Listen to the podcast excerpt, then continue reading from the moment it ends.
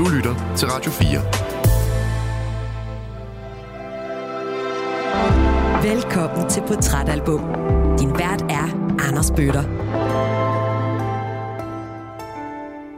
Der er meget ved det, som ligesom går hen over hovedet på mig, men der er alligevel noget meget sært fascinerende for mig, også ved det sproglige, og det tror jeg også er den der interesse, jeg har, glæde, jeg har haft ved sprog altid, altså ved, ved noget, der lyder smukt. Altså det har jeg altid godt kunne lide.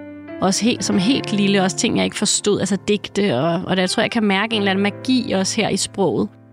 Udover den magiske fortælling, altså det her, som ligesom er så kæmpestort og dragende og tragisk på én gang. Det bliver et møde også med musik, og det bliver et møde med kærlighed og med sprog, kunst. Altså det bliver virkelig sådan ret skældsættende for mig. Nu så, sad jeg bare og så den her akvariescene, øhm, og jeg begyndte simpelthen at græde igen. Altså sådan en stor tude. Øhm, og jeg tror, at jeg var nærmest altså, jeg var nødt til at pause for ligesom at græde færdig, for jeg sådan kunne se videre. Cause er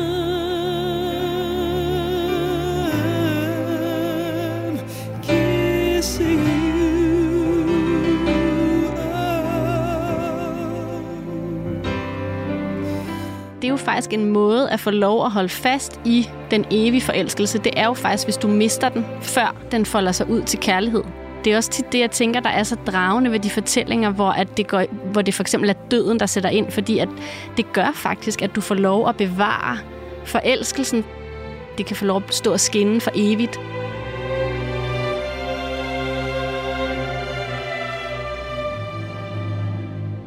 Mind exploded! altså, tænk sig, at det skulle ske på årets sidste udsendelse i Portrætalbum. Jeg, er sådan, jeg, jeg har fået et helt nyt syn på mig selv nærmest. Mm. Wow!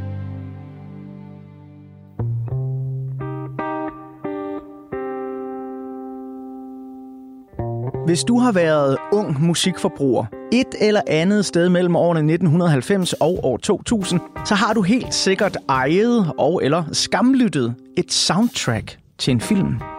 Måske elskede du Whitney Houstons The Bodyguard soundtrack, eller rockede ud til grunge-kultklassikeren Singles, hørte Seals Kiss from a Rose i Batman Forever, eller var med helt forrest på skibet, da Celine Dion's højstemte My Heart Will Go On bragede ud i filmen Titanic.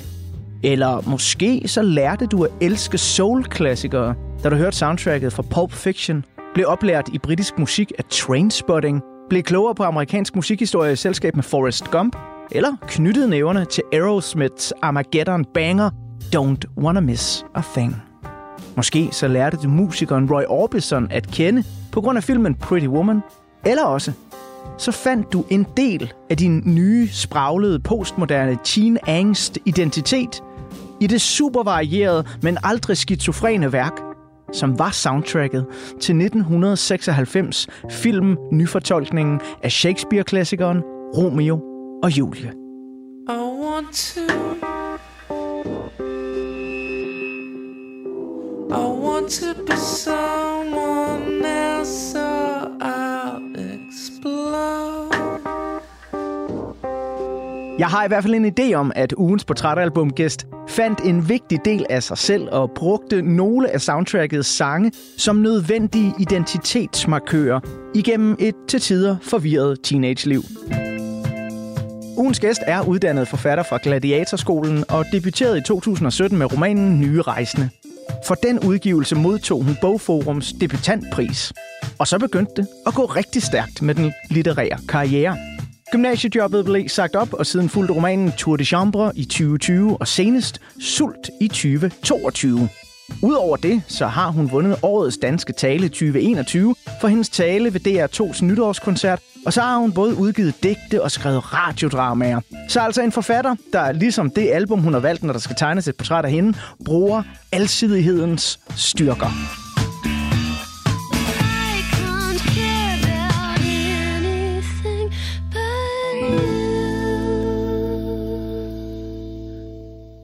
Tine Hø, hjertelig velkommen til årets sidste portrætalbumudsendelse. Tusind tak. Det er en ære. Ja, oh, tak skal du have. Nu, nu bliver jeg helt rød i hovedet, og, og i lige måde. Øhm, det er som sagt den sidste udsendelse her i 2023. Det betyder, når det her bliver sendt, så er vi sådan lige kommet på den anden side af jul. Mm. Hvordan er den her tid for dig? afslappet hygge eller galopperende angstfremkaldende stress? En kombination, tror jeg. Ej, jeg er rigtig glad for jul. Øhm, men der er kommet lidt flere ting på to-do-listen nu her. Med, jeg har fået et lille barn, og min mand har to børn fra tidligere, så, øh, så vi har sådan tre unger derhjemme mellem 1 og 12 år. Så, øhm, så der, er, der er mange øh, nissegaver, adventsgaver og ting og sager, der skal styr på. Men jeg kan godt lide det. Altså, jeg synes virkelig, det er hyggeligt øhm, og dejligt. Og vi skal i år skal vi holde jul på Ærø med min kærestes familie, hvor vi bliver sådan virkelig mange mennesker og virkelig mange børn, og det glæder jeg mig også til. Øhm, ja, jeg er vant til at vokse op med sådan en jul, hvor vi kun har været fem mennesker, altså mine forældre, min bror og min morfar i mange, mange år. Øhm, så det er sådan meget eventyrligt, lidt euforisk for mig faktisk, det der med at prøve sådan en kæmpe familiejul. Var det noget, man, man drømte om som barn? Ja, det, det, altså jeg altid synes, det også var rart, de der jule bare med os, men, men jeg kunne godt lidt længes efter det der med at være en del af sådan en, en stor familie, ikke? Øh, med en masse børn og sådan noget. Så det er lidt sjovt at få lov at være med til det nu godt nok ikke i barnets rolle, men alligevel at kunne se alle de der børn lege sammen. Ja, fordi smitter det ikke lidt? Jo, helt vildt. Det er jo det. Altså, det er jo det, der er sjovt nu også, at man pludselig ser det igen med andre øjne. Ikke? Ja, Jamen, altså jeg har det jo sådan, jeg, jeg har ikke selv børn, men når vi så nærmer os juletiden, og vi så skal ned til min kærestes søsters børn, mm. så lige pludselig, øh, til trods for al den totale øh, sukker-speed, der kan være over unger i løbet af december, så bliver jeg jo smittet af den der glæde over at se, sådan, hvad det egentlig betyder at åbne en gave. Ikke? Jo. Wow, ja, altså. Ja, det kan være stort. Øh, Tine, jeg har et par ting at takke dig for. Øh, fremragende litteratur først og fremmest, og så for at vælge et filmsoundtrack. Mm. Øh, fordi min hjerne kan også rigtig godt lide smukke tilfældigheder, karma, skæbne, hvad man nu vil kalde det det forholder sig faktisk sådan, at den sidste udsendelse af Portrætalbum i 2022, det også var et soundtrack fra 90'erne. Det var kokken Claus Holm, der valgte Pretty Woman. Ej. Så jeg har det sådan, som om der er et eller andet, der, der går op i en større enhed her. Altså. Mm. Øh, og apropos Pretty Woman også, så bliver vi jo i kærligheden. Mm. Og hvilken fortælling altså. Ja. Som Romeo han selv siger det i filmen, Did my heart love till now? For I swear at sight, I never saw true beauty till this night. Uh. Når jeg nu har besøg af en forfatter, så er det jo nærliggende at starte med øh, det litterære. Mm. Selve historien Romeo og Julie, som Shakespeare forfattede den. Mm. En fortælling om det umulige begær. Mm. Er det en historie, du har et forhold til her i 2023? Mm, ja, det er det. Um, altså, jeg tror egentlig, den hmm, den grundfortælling, der ligger i Romeo og Julie. Altså det her med en, en kærlighed, som er overvældende og altopslugende, og så samtidig mislykkes, eller ligesom er båret af en længsel, der ikke kan forløses, øh, og som ender med døden. Øhm, jeg tror egentlig, den fortælling har jeg, har jeg haft med mig sådan lige siden jeg, jeg stødte på den historie. Øhm, og noget, jeg også har brugt, altså Tour de Chambre handler på en eller anden måde også om uforløst forelskelse og død. Øhm, ikke fordi jeg har skrevet den over Romeo og Julie, men alligevel tror jeg, at den der, den der følelse, det gav mig at støde på den her episke, øhm, ulykkelige forelskelse, har, har sat sig øhm, og bevæger mig meget. Øhm, jeg synes, der er noget meget ja, vidunderligt ved at kunne være i det, i det rum der, som også gør ondt. Jeg synes, det er ret vidunderligt, at så gammel en klassiker har kunne ramme dig hårdt, dengang du har været en ja, 11 år gammel øh, og det så stadigvæk betyder noget for dig her som voksen. Jeg er jo sikker på, at det er jo nogle andre følelser, du tager med ind i det, og en andet livsperspektiv, når du ser på den nu. Men, men altså, historien har vel sådan set så fulgt dig siden 96 ja. igennem hele livet? Ja, det kan man godt sige. Ja. Wow. Du fortalte mig i uh, telefonen, da vi snakkede sammen, at Radiohead-nummeret Talkshow Host, som uh, godt nok ligger lidt nede på selve soundtracket, men faktisk er et af de første numre, man hører i filmen, der hvor Romeo bliver præsenteret. Uh, det er et nummer, du har et særligt forhold til, og som faktisk fik et revival for et par år siden. Ja.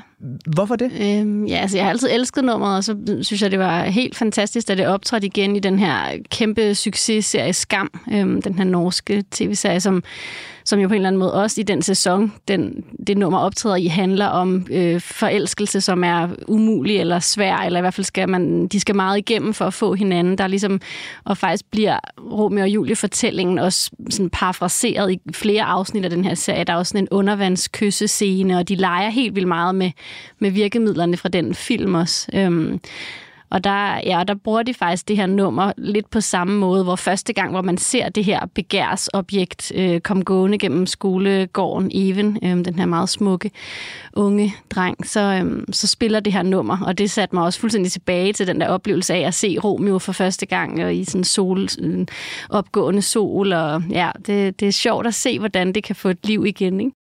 Jeg ved, at øh, du har været inspireret af Skam. Det har jeg i hvert fald øh, hørt dig omtale før eller set i, i interviews. Hvad er det, den norske serie kan? Fordi der vil jo måske sidde nogle Radio 4-lyttere derude og tænke sådan, det er sådan en eller anden ungdomsserie, teen flick øh, ting. Altså, hvorfor mm. går den ind og tager en af Danmarks store forfattere med storm? Ja, den tog virkelig mange med storm, og det, der også var vildt, var det der med, at den ligesom ramte mange generationer. Jeg tror, det der... Øh det, jeg synes var sindssygt godt og vellykket ved den serie, er den her kombination af øhm, nogle meget sådan arke øh, følelser, som jeg tror netop ikke kun rammer, selvom den handlede om teenager, så, så rammer den virkelig også ældre mennesker, og alle, der ligesom ser den, eller i hvert fald mange af dem, der, der så den, kunne ligesom føle den her forelskelse, som den handler om.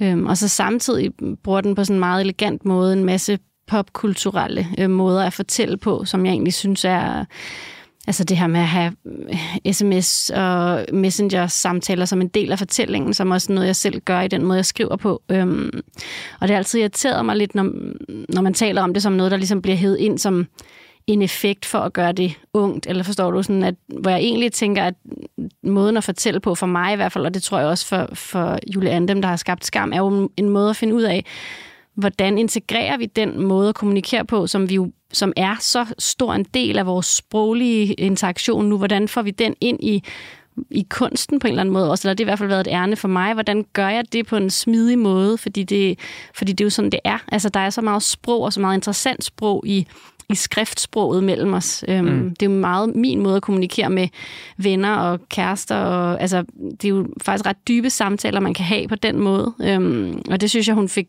løst på sådan en meget elegant måde, som, ja, som, også, som jeg i hvert fald inspirerede mig også, da jeg, når jeg selv skriver. Jeg synes jo, at 1996-udgaven af Romeo og Julie var sådan lidt af et øh, postmoderne nybrud inden for filmen, og jeg er dybt fascineret af, hvordan du her i portrætalbum simpelthen lige får trukket en rød tråd fra Romeo og Julie og så op til Messenger og sociale medier, som jo i den grad er en stor del, ja, som du siger, af vores liv, og jeg er sikker på, at derude rundt omkring i verden, der foregår mange Romeo og Julie-historier mm. i de små lukkede forums, der er øh, sociale medier, altså Messenger-tråde osv. Mm. Må jeg lige, nu kommer jeg lige til noget interessant, hvis jeg må... Øh, altså faktisk, det den film gør, er jo også det samme. Altså er jo netop også en kombination af noget helt episk, hvor det bare på en eller anden måde er det omvendte, at, spro- at der er sproget, det el gamle sprog, der har man fastholdt Shakespeares øh, manuskript eller tekst, og så har man sat det ind i en i det visuelle og det, et univers, som er nutidigt dengang, ikke? Mm. Øhm, som jo igen leger med den der kombination af noget sådan popkulturelt og noget sådan helt andet. Ikke? Men det, det er jo også derfor, at øh, jeg, jeg tror på, at den her film kan få en revival øh, for en ny og yngre generation. Altså er du øh, mellem 20 og 30, og kunne du for eksempel godt lide Skam, så vil jeg varmt anbefale, at man øh, ser den her 1996-udgave Romeo og Julie, fordi den kunne nemlig noget med at, at blande elementerne på en helt fantastisk måde. Mm. De øh, holder fast i Shakespeares originale måde at tale på, men ja, gør det netop i en handling. Altså for eksempel alle svær er jo byttet ud med pistoler, mm. selvfølgelig. Ikke? Altså bare sådan en lille ting. Ja. Prøv at høre, lige om lidt, så vil jeg bladre op på den første side på portrætalbummet, hvor der er billeder af den 10-11-årige øh, Tine Hø i 1996. Men inden vi kommer så langt, så skal vi lige have lidt mere af Romeo-præsentationsnummeret Radiohead med Talkshow Host. Floating upon the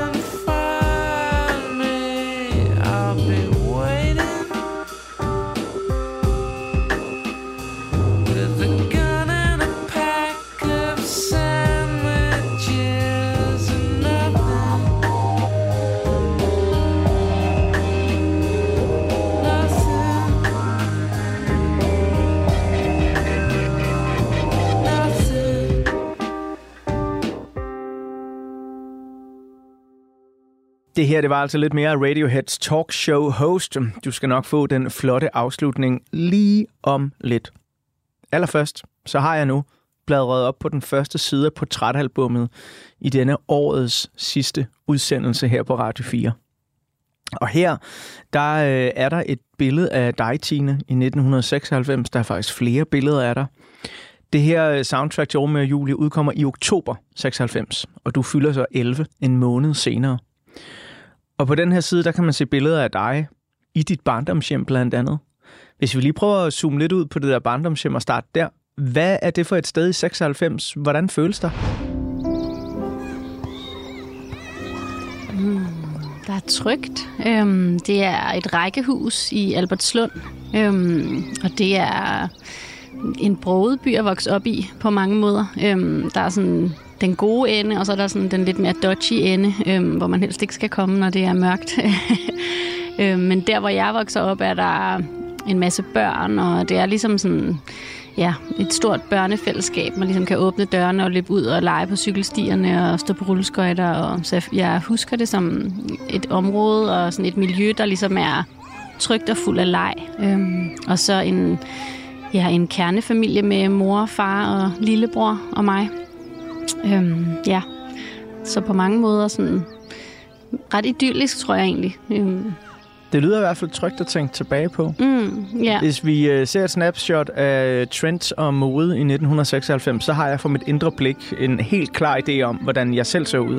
Og det var virkelig et miskmask af alt fra strømninger af hiphop fra New York til underlig grunge til mærkelige habiter, jeg havde fået taget på. Jeg var en 15-16 år på det tidspunkt. 11-årig Tine.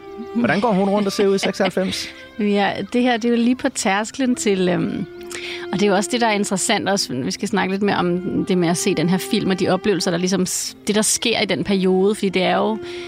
Jeg er jo ikke teenager endnu, men, øhm, men der er alligevel noget, der begynder at trække den vej, og det er også noget, der afspejler sig, synes jeg, i det der med pludselig at begynde at have en mening om, hvad for noget tøj man for eksempel har på, og den der overgang fra noget, som er hmm, helt klart barnligt til noget, der er, sådan, øh, er noget andet end det. Øhm, jeg tror, det var den her periode, jeg meget gerne ville have navlepiercing, for eksempel. Øhm, det, det fik jeg ikke lov til. Jeg tror jeg også var meget fint. Jeg var meget ung øhm, på det tidspunkt. Øhm, og så øh, havde jeg lige fået bøjle på tænderne. Øhm, det var et stort traume for mig. Øhm, så jeg gik rundt og smilede på sådan en meget mærkelig måde øh, sådan de første måneder der, øhm, for sådan at prøve at skjule det, hvor, efter jeg så, indtil jeg sådan nogenlunde fandt, fandt ro med det. Øhm, briller havde jeg også på det tidspunkt, og forsøgte, det, jeg tror faktisk også, det var her, jeg forsøgte at øhm, få mine krøller væk. Altså man vil ligesom på en eller anden måde altid gerne have noget andet, end det man har. Ja. Øhm, så jeg stod sådan med fyndtør hver morgen og hårbørste og prøvede sådan at, at få det glattet ud, så det ligesom stod som sådan noget ståluld sådan ud fra hovedet. øhm, og det kunne ikke tåle fugt, fordi så krøllede det op igen, så jeg sådan, på vej til skole cyklede jeg med sådan en hætte, der var sådan spændt fuldstændig ind omkring ansigtet. For, ja, så der, der øde jeg, ødelagde jeg jo alligevel lidt fuldstændig alle chancer for, hvis nogen skulle gerne ville være kærester med mig på den cykeltur der. Tine, Tine, Tine. Grunden til, at jeg sidder og fniser det her, ikke? Ja. det er, jeg var en til en den samme. jeg, jeg, gjorde, jeg, ville, jeg ville så gerne væk fra mine krøller. Altså rødt hår, fregner, tandbøjle, Mm, krøller, Ja. sådan lige der teenageårene i 90'erne, interesseret i piger. Det, det var bare ikke fedt. Mm. Men jeg gjorde så det om morgenen, at øh, jeg gjorde mit hår vådt, øh, og så redte jeg det kraftigt tilbage. Klart. Altså redte alle krøllerne ud, mm, øh, sprøjtede en hel masse gelé i, og så satte jeg min cykelhjelm på hovedet. ja. Og den blev siddende, mens jeg sad og spiste morgenmad. og så gik jeg rundt med den i sådan en hel time, ikke? Øh, Også For, om vind... altså for ligesom at fastholde... Ja, for Ej, at fastholde det, ikke? og sjovt. spænde cykelhjelmen meget hårdt fast, mm. så den sad sådan helt og stramt under hagen, så jeg ville komme i skole med sådan en rød hage, øh, men helt tilbageslækket hår. Og jeg kan faktisk huske, at en af, altså noget af det, jeg, jeg ville bare gerne have glat hår, først og fremmest. Ikke? Idolerne var Brett Anderson fra Suede, øh, men i den grad også Leonardo DiCaprio. Mm. Hans hår mm. var bare sådan... ja. Åh, altså Ja. tror jeg også, jeg havde registreret sådan, "Nå, okay, pigerne kan godt lide ham, så hvis jeg nu prøver at få, hvilket er fuldstændig umuligt. Jamen, det, det var bare så sjovt, fordi lige præcis det der med at, at, at spænde et eller andet om hovedet, Ja. for at komme væk fra de der krøller, ikke? det var, øh, wow, hvor er det også virkelig meget mig i ja. midt-90'erne, bare et par år ældre. Men det er jo også klart, at man, du taler om at være på vej ind i teenageårene, mm. og det er jo også en tid i ens liv, hvor man netop, man ser jo mere opad. Altså, det er jo i samme periode, jeg begynder at se Beverly Hills 90210, mm. som egentlig handler om nogen, der er meget ældre end Ja. mig, men jeg kan godt på en måde identificere mig med noget af det, der sker der. Ikke? Mm. Jeg kunne godt tænke mig at bladre op på øh, en ny og meget vigtig side i portrætalbummet, og det øh, er en side, hvor der er et billede af dig, der er på vej ind i biografen for at se Romeo og Julie sammen med din kusine. Mm. Tine, hvad er det for en aften?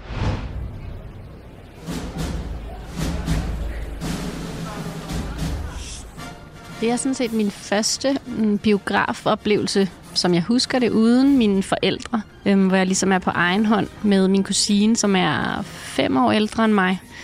Ja, øhm, så hun, var, hun er jo vaskeægte, øh, bimlende teenager på det her tidspunkt. Two households, both alike in dignity, in fair Verona, where we lay our scene. Og vi har et ret, en ret tæt øh, relation. Øhm, jeg ser også ret meget op til hende, og jeg synes altid, det er spændende at snakke med hende, og hun har været meget øh, glad for den her film og vil gerne have mig med ind og se den, har så fået lov til at, at tage mig med, selvom når jeg, egentlig, når jeg tænker på det nu, er det jo en ret voldsom film faktisk at se også for, for en, altså både sådan romantisk om død, og jeg ved ikke, altså den er ret brutal på jeg, mange måder. Jeg er dybt fascineret af, at det er din første biografoplevelse. Jeg, Ja. jeg synes, det, det, det er så sejt. Ja, det er lidt vildt faktisk. Øhm, ja, og, og, og den tager vi så ind og ser, og, og, og den, det ryster mig faktisk på mange måder, altså det, det her møde med den her film, men ikke på en dårlig måde. Altså virkelig sådan som noget, der sætter sig i mig. Øhm, og der er jo virkelig meget af det, jeg ikke forstår, øhm, hvis vi bare tænker på det sproglige, altså i sig selv. Selv hvis det havde været på dansk, så havde, havde det været meget svært at forstå. Romeo. Oh, Romeo. Wherefore art thou Romeo? Deny thy father and refuse thy name. Or if thou wilt not, be but sworn my love, and I'll no longer be a Capulet. Der er meget ved det, som ligesom går hen over hovedet på mig, men jeg tror, men der er alligevel noget meget sært fascinerende for mig, også ved det sproglige, og det tror jeg også er den der interesse, jeg har glæde, jeg har haft ved sprog altid, altså ved, ved noget, der lyder smukt. Altså det har jeg altid godt kunne lide. Også helt, som helt lille, også ting, jeg ikke forstod, altså digte, og, og der, jeg tror, jeg kan mærke en eller anden magi også her i sproget. Udover den magiske fortælling, altså det her, som ligesom er så kæmpe stort og dragende og, øhm, og tragisk på en gang. Øhm, så det bliver sådan et møde med alt muligt. Altså det bliver et møde også med musik, og det bliver et møde med kærlighed og med sprog, kunst. Altså det bliver virkelig sådan ret skældsættende for mig på mange måder, den her biografoplevelse. Da du kommer ud af biografen, og måske i dagene efter, har du så allerede der et sprog for, hvad det er, du har oplevet, eller er det mere en, en gigantisk følelse i kroppen? Det, det er en følelse. Øhm, jeg tror ikke rigtigt, jeg for, kan formulere det. Og jeg mindes heller ikke, at jeg rigtig har fået fortalt nogen om, hvor... Mine forældre har jo sikkert spurgt, hvordan det var, men jeg mindes ikke, at jeg har fortalt dem om det. Altså, jeg tror mere, det har været en følelse indeni, som jeg måske havde svært ved også at sætte ord på for mig selv, og som jeg tror har været sådan en... Hmm, et møde med, med en, en, en længsel, øhm, som jeg tror er ret øhm, normal i den her alder, hvor man netop øh, står på tærsklen til det der med at bevæge sig væk fra det at være et barn og ind i noget andet, øhm, som, man ikke, som man jo netop heller ikke ved, hvad er. Fordi man har jo heller ikke rigtig noget sprog på det tidspunkt for, hvad kærlighed, øh, romantisk kærlighed er, eller længslen mod det voksne på en eller anden måde, som jeg tror, at det der sådan der begynder at spire der, og det som den film virkelig øh, åbnede op for fuld blus. Øhm, så det er jo mere den, den følelse, der rammer mig, tror jeg. Jeg er jo virkelig glad for, at den her film så får så godt et soundtrack, fordi det gør også, at vi kan sidde og snakke om den her film i et musikprogram her på Radio 4. Og det er et meget, meget stærkt soundtrack, og en af pointerne med australske filminstruktør Baz Luhrmanns valg af musik, er, at han har altid været sygt god til at vælge sange, der understøtter følelser i film. Altså ikke bare handlingen en til en, øh, og det er ikke bare et spørgsmål om for eksempel at sætte noget øh, højtempo musik på en biljagt. Det er et spørgsmål om virkelig at ramme noget, som jeg tror, at selvom du jo kun har været 10-11 år gammel dengang, altså virkelig har kunne få ind under huden på en måde, så tidligt, så, som, det, som det er her i dit liv, havde du sådan en, øh, en idé om, at her der bliver der også brugt noget andet musik, eller var det bare sådan en del af grundfølelsen?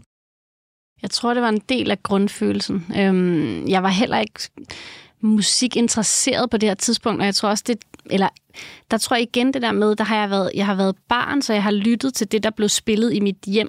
Øhm, og det, der sker her i de her år, 96-97, er, at jeg begynder at kunne vælge noget musik selv. Øhm, jeg har en Discman, og jeg kan ligesom, altså jeg begynder ligesom at kunne, kunne vælge noget musik, som er min musik, øh, købe CD'er for mine lommepenge, og ligesom skabe en musiksmag, der er min egen. Øhm. Ja, og det er jo også lidt interessant, fordi det, i, i, i alder her, jeg er klar over, at du er på vej ind i teenageårene, men du er jo ret beset stadig et barn, mm. og, og vi er i midt-90'erne her, øh, og hvis der er noget danske børn i midt-90'erne især eksponeret for, så er det en række virkelig store kvalitetsudgivelser af dansk børnemusik. Øh, Å Abe, Tango Cat, Papagøje, mm. øh, Hemmelig Helikopter, alle dem der, de kommer der. Men sådan, altså, når du så sidder med din, din lille diskmand i de her år, og du selv skal sætte noget i den, hvad, hvad begynder du sådan at, at sætte i der i 96, 97, 98? Øhm, det er pop. Altså, det er det, der ligesom... Og det er jo også de numre, der har... Altså, det er popnumrene på det her soundtrack, som min, min før teenage ører ligesom falder over eller godt kan lide. Ikke?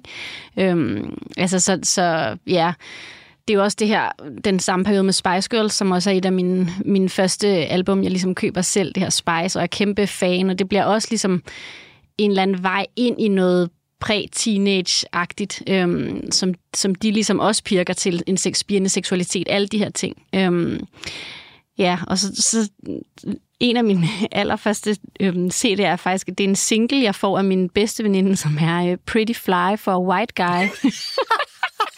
det er lidt senere, men, øh, men det er også en af de første, sådan, jeg ligesom selv har, og som jeg har sådan skamlytter, og hvor jeg er sådan, hvordan, altså hvorfor det? Men det, den elskede jeg virkelig. Montag blieben Glauben globen.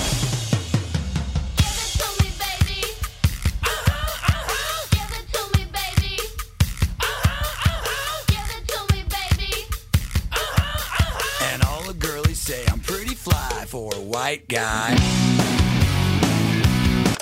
Jeg elsker de her år, hvor man går fra, fra barn til teenager, og hvor man bare søger. Øh, noget af det værste, der er sket i mit liv, det er, da jeg bliver en, hvad skal vi kalde det, defineret teenager, og jeg finder ud af, når der er noget, der er god smag, og noget, der er dårlig smag. Og, og i virkeligheden gør det jo, at jeg lukker dørene for en hel masse øh, sanseoplevelser, fordi der er nogen, der ligesom har fortalt mig, at det ikke er en fed ting at kunne lide det der. Mm. Øhm, og det er sådan, jeg vil ikke sige, det er traume den dag i dag, men det er bare sådan sted, det irriterer mig ret meget, mm. når jeg ser for eksempel, hvad der kom af god pop i 90'erne. Ikke? Der var jeg meget lukket sådan, nej nej, det skal, der skal ja. være elektrisk guitar på, ellers mm. kan du ikke lide det. uh, og, ja. og det, det er sådan, uh, men der er en søgen der i, i børneårene, og det kan så være, at man ender ved Pretty Fly for White Guy. Det synes jeg er helt fantastisk. Ja. Der er jo en mulighed for øh, chance, hvad, hvad, hvad man nu vil have, at øh, de Radio 4-lyttere, der lytter med lige nu, de ikke har set Baz Luhrmanns film fra 1996, og de ikke overhovedet har hørt om det her soundtrack. Og øh, derfor så vil jeg lige om lidt bladre op på en ny side af portrætalbummet, hvor jeg vil tegne en lille portræt af øh, selve soundtracket, og jamen, i det hele taget 90'ernes brug af soundtracks som et meget stort og meget solgt musikprodukt. Men inden vi kommer så langt, så skal vi som lovet lige have det sidste af Radioheads talkshow host.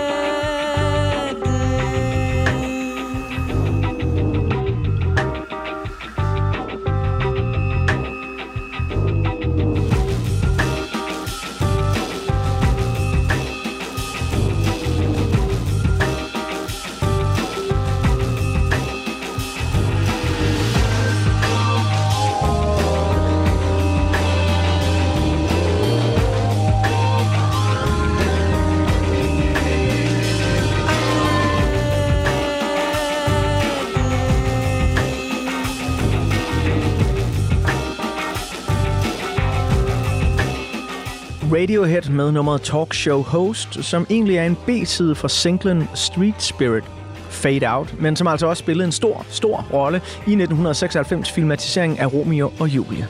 Vil man forstå, hvorfor og hvordan soundtracket til den australske filminstruktør Baz Luhrmanns udgave Romeo og Julie blev så gigantisk stor en succes, jamen så er det vigtigt, at man ved lidt om musikindustrien i midten af 90'erne. Så find din fineste sorte plastik choker halskæde frem, tag din Raiders eller Mighty Ducks kasket på, spænd din neonfarvede bæltetaske udenpå din skovmandskjorte, hop ned i din Dr. Martens støvler og lad os sammen tage tilbage til året, hvor opsamlinger og filmsoundtracks var et af de mest solgte musikprodukter.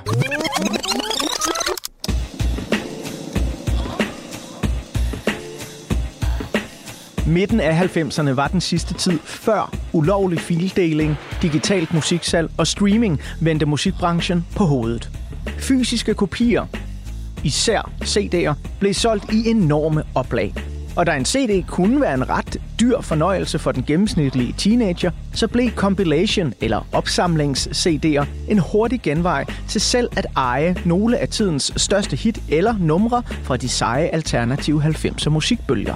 Sidstnævnte var ofte bredt repræsenteret på tidens filmsoundtracks, og i årene 1994-97, der var nogle af de mest solgte albums på verdensplan, blandt andet soundtracks fra film som Space Jam, Forrest Gump, Spawn og Men in Black. Ingen af dem nåede dog Romeo og Julie soundtracket til sokkeholderne. Det var nemlig iblandt årets mest solgte albums på verdensplan i 1996.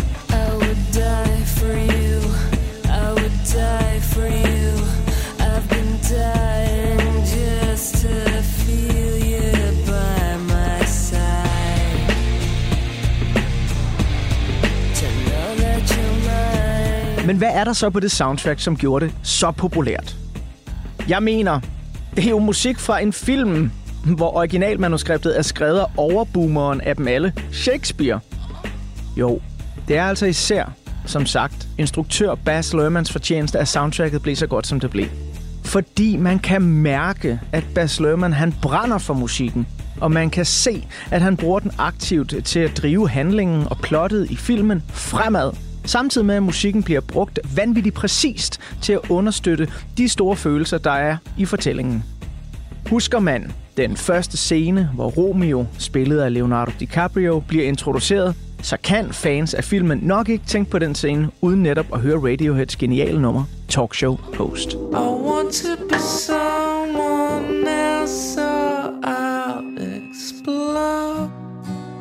Og netop Radiohead er et godt eksempel på soundtrackets og Bas Lermans styrke.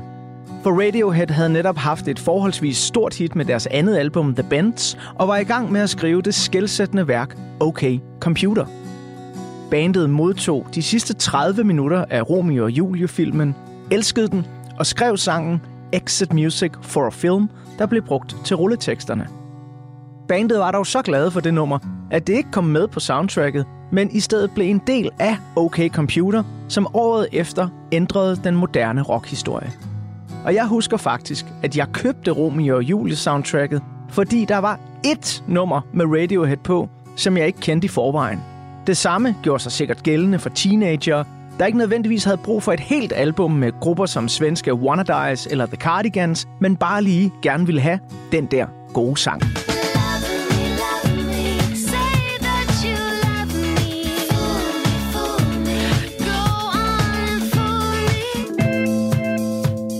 Og i det hele taget, så var midt-90'erne en skøn tid at være biografelskende teenager i. I 1995 blev nyfortolkningen af Jane Austens bog Emma til den nu klassiske film Clueless filmatiseret, og senere så fulgte ungdomsfilmen som 10 Things I Hate About You og American Pie, som også alle havde stærke soundtracks. Dog ingen, der havde en så sær en samling af sange, som det var tilfældet på Romeo og Julie soundtracket. For havde man set filmen, så var det at høre soundtracket fra start til slut lidt ligesom at være i biografen igen. Og det sker, fordi Bas Lerman instruerede flere af scenerne til de numre, der endte på soundtracket. Så jeg kan for eksempel ikke høre Des Rees nummer Kissing You, uden at tænke på den her ikoniske scene foran akvariet, hvor Romeo og Julie flytter med hinanden igennem et helt lille indendørs hav af fisk og dramatisk teenage kærlighed. Cause I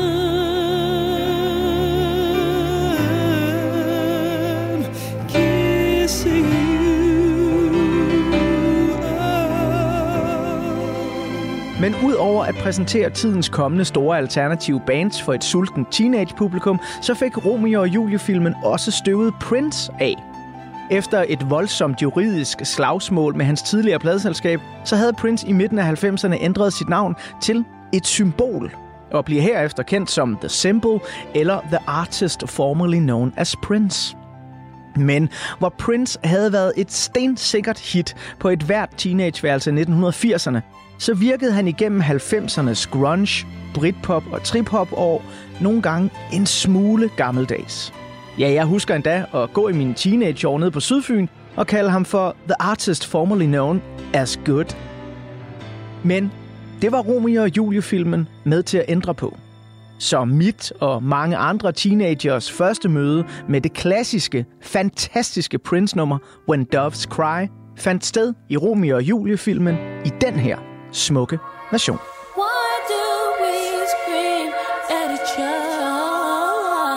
other?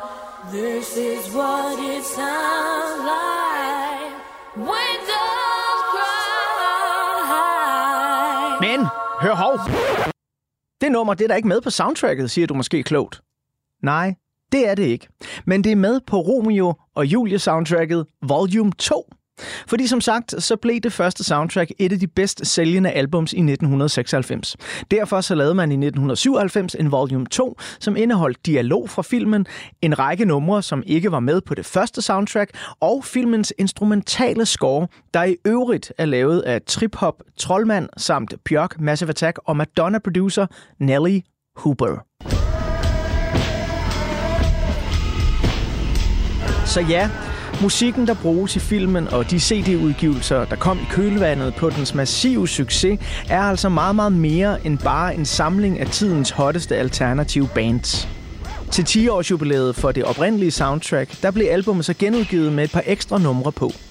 Blandt andet nummeret Everybody's Free to Wear Sunscreen, eller bare The Sunscreen Song, som er et remix af Quentin Trevors Everybody's Free to Feel Good fra det originale soundtrack.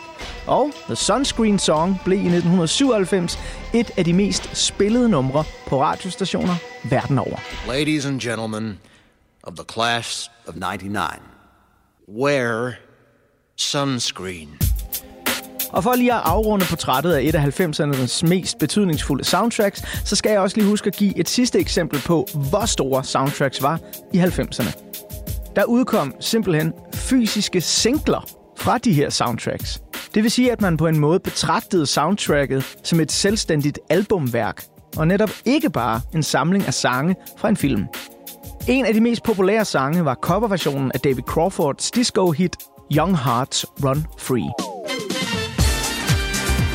Kim Marcells version fra filmen blev udgivet som anden single fra soundtracket lige op til julesalget i november 1996. Og udover det, så er det også et nummer, som ofte er at finde på ugens portrætalbumgæst forfatter Tine Høs playlister, når der skal holdes fest hjemme i privaten.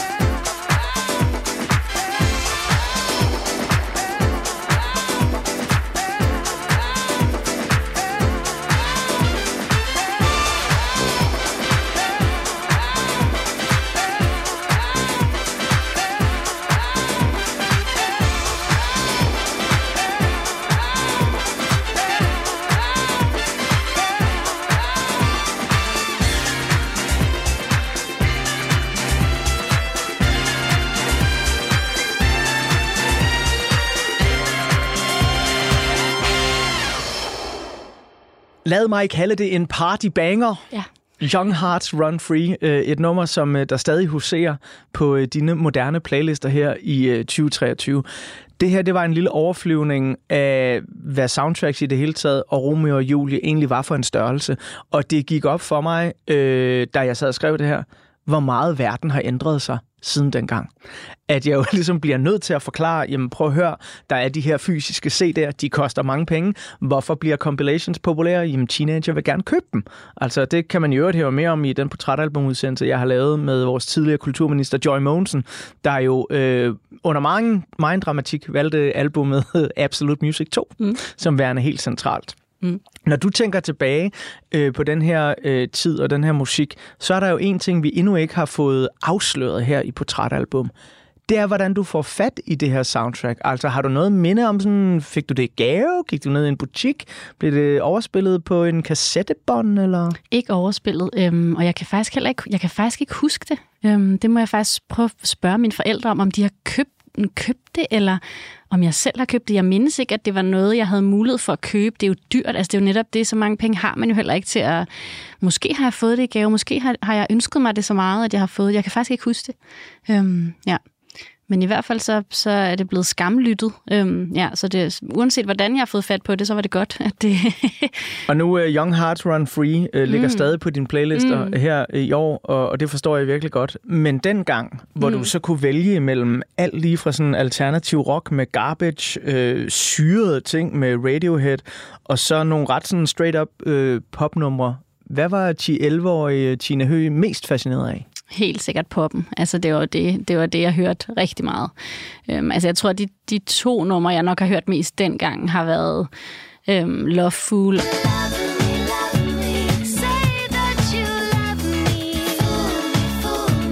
Og så, hvad hedder det, Kissing You, altså som, ja, helt klart, ikke? som ligesom har været dem, jeg har, jeg har ja, jeg har hørt, og som ligesom sat den der forelskelsesfølelse i gang i mig. Jeg tror, det har været, det er jo nok den, der har, det er jo der, hvor længslen ligesom blev centraliseret, tror jeg. Det var det der med at være med den der forelskelse, som var uopnåelig, og som jeg heller ikke sådan rigtig havde mærket, måske sådan for fuld smadret på egen krop endnu, men som, som der lå en længsel efter. Og der talte de bare så godt ind i det. Pride can stand a thousand trials. The strong will never fall. Ja, og egentlig er der jo også noget med det der med, altså tekstuniverset på mange af de her numre er jo også et meget, altså på en eller anden måde, det er virkelig stærke tekster til mange af numrene, som jeg også, når, her når jeg lytter igen som voksen, kan, altså, forstår meget mere af, og mange flere nuancer af, end hvad jeg gjorde dengang. Men derfor er der jo stadig en eller anden stemning, som man har kunne, man har kunne få noget ud af. Ikke? Øhm, Det er først her igennem de seneste to uger, hvor jeg har genhørt det her soundtrack, at det går op for mig, at det åbner med garbage-nummeret First Crush, hvor linjerne virkelig er I would die for you. Mm. Det er jo Romeo og Julie i, altså det, det, det, er det, det, og det har jeg aldrig tænkt over, hvor, hvor genialt set det egentlig er, at det er, sådan, det, det, er det, vi skal åbne ja, hele det, aller, soundtracket det er det allerførste, vi hører, som på en eller anden Ja. ja. måde bliver et varsel om, hvad der, hvad der skal ske. Ikke? Det er et meget komplekst soundtrack, du her falder for. Der er Mm. mange, øh, lad mig kalde det, voksenkalorier, Mm. øh, eller i hvert fald kærlighedskalorier. Mm. Og, og det er jo sådan en Shakespeare-fortælling, du kommer til at dyrke som 10-11-årig. Mm. Hvis du lige prøver at tænke tilbage på der i ja, 96-97 stykker, kan du huske, hvad nogle af dine tanker om det kommende voksenliv var som barn? Ja, øhm, og mange af dem kommer over til udtryk i, altså, i de ting, jeg allerede der begynder at skrive. Fordi det er jo også det, altså jeg tror, øhm, og der kan jeg jo også se nogle af de digte og sangtekster i øvrigt, jeg skriver i den her alder, 10, 11, 12 år, handler også om noget, som jeg aldrig selv har oplevet. Altså det er jo det er en forestilling om, hvordan ulykkelig forelskelse eller kærlighed eller at miste nogen. Altså det, det er ligesom forestillingen om, hvordan det er, før jeg har prøvet noget af det her på egen krop. Øhm, øhm, så, så jeg tror, mm, det dragende for mig har faktisk været rigtig meget det der med længslen. Altså, øhm, noget, der ikke... Det har ikke så meget været de store romantiske fortællinger, hvor det endte med, at nogen fik hinanden. Det har altid... Det, der har fascineret mig mest, har altid været det med, at man at nogen, der ikke fik hinanden, eller en, at der ligesom var noget tragik i det også, som gjorde, at det der længselssug blev ved med at være, der ligesom strukket i det uendelige. Øhm, jeg har aldrig været specielt glad for sådan happy endings heller, altså heller ikke sådan som, som teenager. Øhm, Ja, så, så det er jo, ja, men det er sjovt det der med, at man kan dyrke forestillingen om den følelse, uden man har oplevet den på egen krop, og det er sådan noget, der også kan kan være sjovt for mig at genlæse nogle af de første digte, for eksempel. Altså, øhm, det udbrændte sterinlys, er der et digt, der jeg har skrevet, ikke? Hvor sådan... kan du huske, hvordan det lyder? Nej, ikke sådan et, jeg skulle næsten have taget det med, men, øh, men det er i hvert fald et eller andet med at føle sig som et udbrændt sterinlys, og jeg har skrevet det, da jeg er 10 år gammel. Ikke? Altså, det er jo sådan... Wow. ja, men sådan, hvor jeg ligesom har sat mig ind i hovedet på, noget, på nogen, som er ældre eller i en helt anden livssituation. Øhm, men det er jo et vanvittigt flot billedsprog, du har allerede der, synes jeg. Jo, jo, ja, det, det har du ret i. Det er nok ikke et billede, jeg vil bruge den dag i dag, men alligevel som, som barn er det sjovt, at jeg har øh, den interesse for de der metaforer på det tidspunkt også på den måde. Ikke? Men øhm. det er, en, det er en ret fed ting, øh, fordi jeg, jeg synes, det er nærmest sådan en, du, du, øh, du, du vender sådan lidt øh, nogle ting i kærligheden på hovedet, fordi tit så, det man jo drømmer om, måske især som teenager, er den evige forelskelse. Altså, at det der øjeblik, hvor vi kysser hinanden, og der opstår elektricitet imellem os, at det kan forlænges i evighed. Det sidder jeg jo selv som, som voksen nu, nu er jeg snart i midten af 40'erne, og sådan tænker, åh, hvis, hvis bare man kunne opleve det mm, hver dag. Ja. Du er meget sådan, hvis nu bare smerten ved længslen ja. kunne forlænges og forlænges. Men på en måde det jo også, hænger det sammen, tror jeg, fordi det, det er jo faktisk en måde at få lov at holde fast i den evige forelskelse. Det er jo faktisk, hvis du mister den, før den folder sig ud til kærlighed. Altså, det er også tit det, jeg tænker, der er så dragende ved de fortællinger, hvor, at det, går, hvor det for eksempel er døden, der sætter ind, fordi at det gør faktisk, at du får lov at bevare forelskelsen, fordi den aldrig bliver øhm, til hverdag, fordi den aldrig bliver til en kærlighed, der ligesom er mere flad. Altså, det, du får lov til at ophøje det. Det er også pissefarligt, fordi der er ingen forelskelse, der, kan, der nogensinde vil kunne bære øh, det, altså at skulle blive ved med at være sådan. Øhm, men faktisk er det der, hvor, hvor tragikken kommer ind, som gør, at det kan få lov at stå og skinne for evigt-agtigt. Ja, men det kommer jo også til at stå skinnen for evigt i øh, ja, øh, den uundgåelige slutning, der er i Romeo og Julie, mordet og skråstrej selvmordet. Ikke? Altså det, det er jo sådan det endelige udråbstegn mm. for sådan en ting, der bare står og ekoer ud i, øh, i fremtiden. Ja, og det er fuldstændig ubærlige, det der med, at det kunne have været undgået. Det er jo også det, der gør det endnu mere forfærdeligt og, og på en måde frydefuldt smerteligt at se, at det ligesom kunne have været anderledes, og man nærmest håber, hver gang man ser den film, eller læser den, øh, det drama, at bare det nu ikke går sådan her dengang. Altså, ja. det, er jo helt, det, det er jo det, man, det er den følelse, der ligesom er god ikke, at have. Ja, Romeo og Julie af Shakespeare er jo et eller andet sted øh, en uendelig variation over temaer, som forfattere har skrevet om i, i rigtig, rigtig mange år. Shakespeare har bare, synes jeg, jeg undskyld udtrykket, ramt den lige i røven ja. med alt, hvad, hvad der dertil hører. Ikke? Og jeg mm. kan huske, at jeg engang, sådan, hvor jeg havde den i engelsk litteratur i gymnasiet, tænkte sådan, Nå ja, men det her med, at folk ikke må få hinanden, og der kommer noget drama ud af det, det er jo nok noget, som på et eller andet tidspunkt vil uddø, tænkte jeg naivt som 16-17-årig. Og den dag i dag kan jeg jo se sådan, nej, det er en eviggyldig fortælling. Mm. Der vil altid være folk et eller andet sted i verden, der ikke må få hinanden mm. på grund af det ene og det andet. Mm. Og der ligger jo også en, en dyb tragik og sådan en, en uretfærdighed, man gerne vil kæmpe imod. Ja.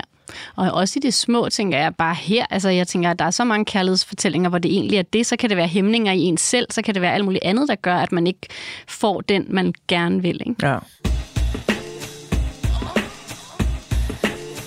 Du øh, fortalte mig i øh, telefonen, at du også var øh, fascineret af afstandsforelskelsen. Altså i for eksempel en skuespiller som Leonardo DiCaprio, som ja. vi jo alle sammen kunne lade os forelske i i øh, 90'erne, og det her umulige begær. Og det vil jeg gerne øh, snakke mere med dig om i øh, afdeling 2 mm. af ugens afsnit, for det skal vi i gang med øh, lige om lidt. Øh, og hvis dig, der lytter med lige nu, podcast og portrætalbum, så skal du huske, at del 2 det ligger klar der, hvor du finder din podcast, eller i Radio 4's app, og det ligger allerede klar lige nu. Og lytter du med live her på Radio 4, jamen så skal du øh, simpelthen bare lige have nogle nyheder. På den anden side af de nyheder, så er vi altså så klar med del 2. Vi skal lige have en lille smule øh, musik op til nyhederne, og det er apropos den afstandsforelskelse og det umulige begær, øh, så var jeg sindssygt forelsket i Garbage forsanger Shirley Manson, mm. da jeg har været sådan en, en 15-16 år. Altså hun var sådan den ultimative kvinde for mig mig, synes jeg. Så vi skal lige have lidt af nummeret, der hedder First Crush.